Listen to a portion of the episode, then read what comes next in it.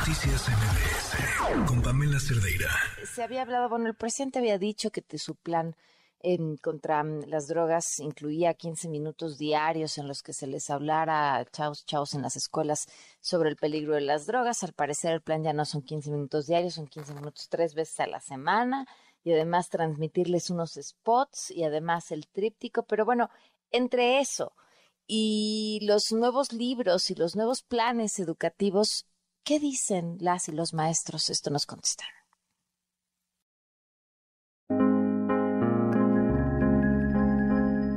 Soy Ivonne Bata, maestra de segundo grado de primaria y no hemos recibido capacitación para los nuevos libros de texto y tampoco del programa de antidrogas.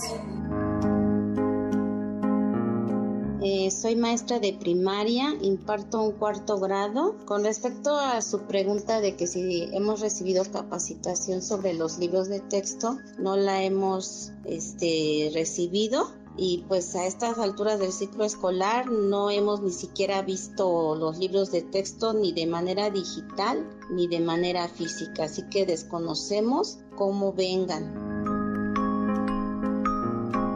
Soy maestra de primer grado y no he recibido capacitación sobre los nuevos libros de la SEP y tampoco sobre el plan antidrogas. Yo soy profesor y nos están capacitando sobre el nuevo modelo educativo Reforma 2022. Cada vez son menos materias y son menos materias las que vamos a dar. Hay que va a cambiar el sistema educativo nacional mexicano. Actualmente trabajo en una secundaria técnica en el Estado de México.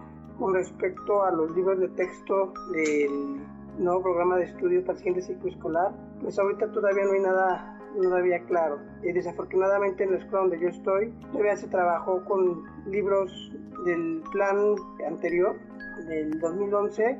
Sin embargo, todavía hay algunas este, situaciones que no nos quedan claras con respecto a la nueva aplicación de los programas. Actualmente los docentes mexicanos y tamaulipecos estamos recibiendo una capacitación para trabajar el próximo ciclo escolar, una capacitación sobre el manejo y el uso de los nuevos libros de texto y algunas acciones con respecto a prevenir las drogas enfocados a los vapers o cigarrillos electrónicos. Sí hay capacitación. Bueno, pues ahí están algunas de las respuestas. Eh, ¿Qué hay? ¿Qué tanto es lo que está pasando con este tema? Le agradezco muchísimo a Paulina Amosurrutia. Ella es directora general de Educación con Rumbo, que nos acompaña en la línea. ¿Cómo estás, Paulina? Buenas noches. Buenas noches, Pamela. Gracias por el espacio y por hablar de un tema tan importante y tan urgente. ¿Qué se sabe? poco. Muy, muy poco. La verdad es que se supone que quieren cambiar los cinco libros de texto de cada grado escolar de educación básica, que es los seis años de primaria y los tres de secundaria, y solo conocemos el libro para profesores de español, en donde hay una mezcolanza absoluta de temas de formación cívica y ética, de historia, eh, de ideología, quitaron los contenidos específicos de español per se y, pues es preocupante porque como bien dicen los maestros, pues ya estamos en las vacaciones de Semana Santa y los profesores y tampoco eh, no conocen los materiales y tampoco la sociedad civil. ¿Qué es lo que quitaron?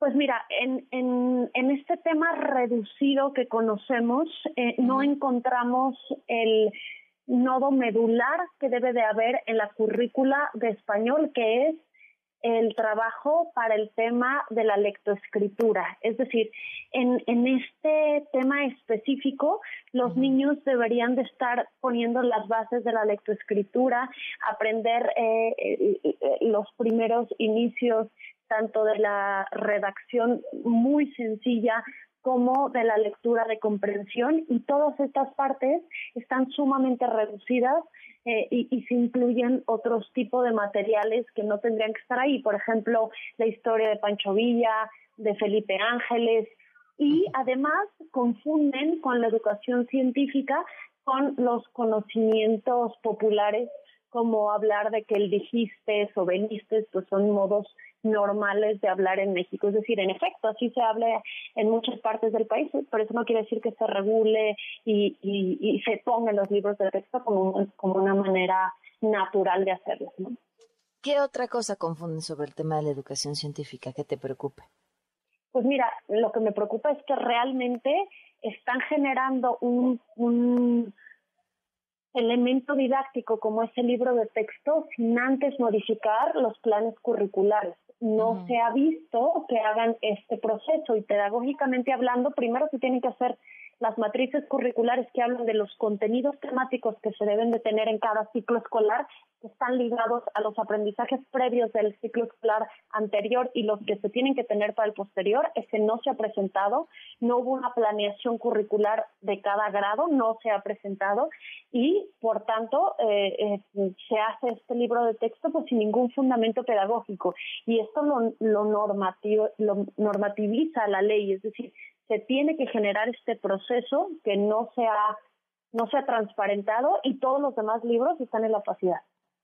Eh, ahora, eh, se había hecho un proyecto piloto. bueno, se trató. A ver, ¿qué pasó con eso?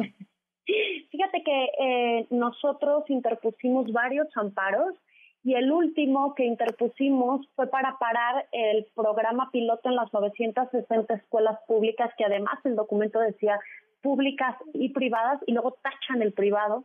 Y entonces el juez valiente nos otorgó la suspensión provisional y no se pudo generar el programa piloto, es decir, lo detuvimos, pero bueno, era, era un jugar con, como conejillo de indias con las 960 escuelas, incluyendo un programa piloto a la mitad de un ciclo escolar en un programa educativo inexistente, inacabado y opaco.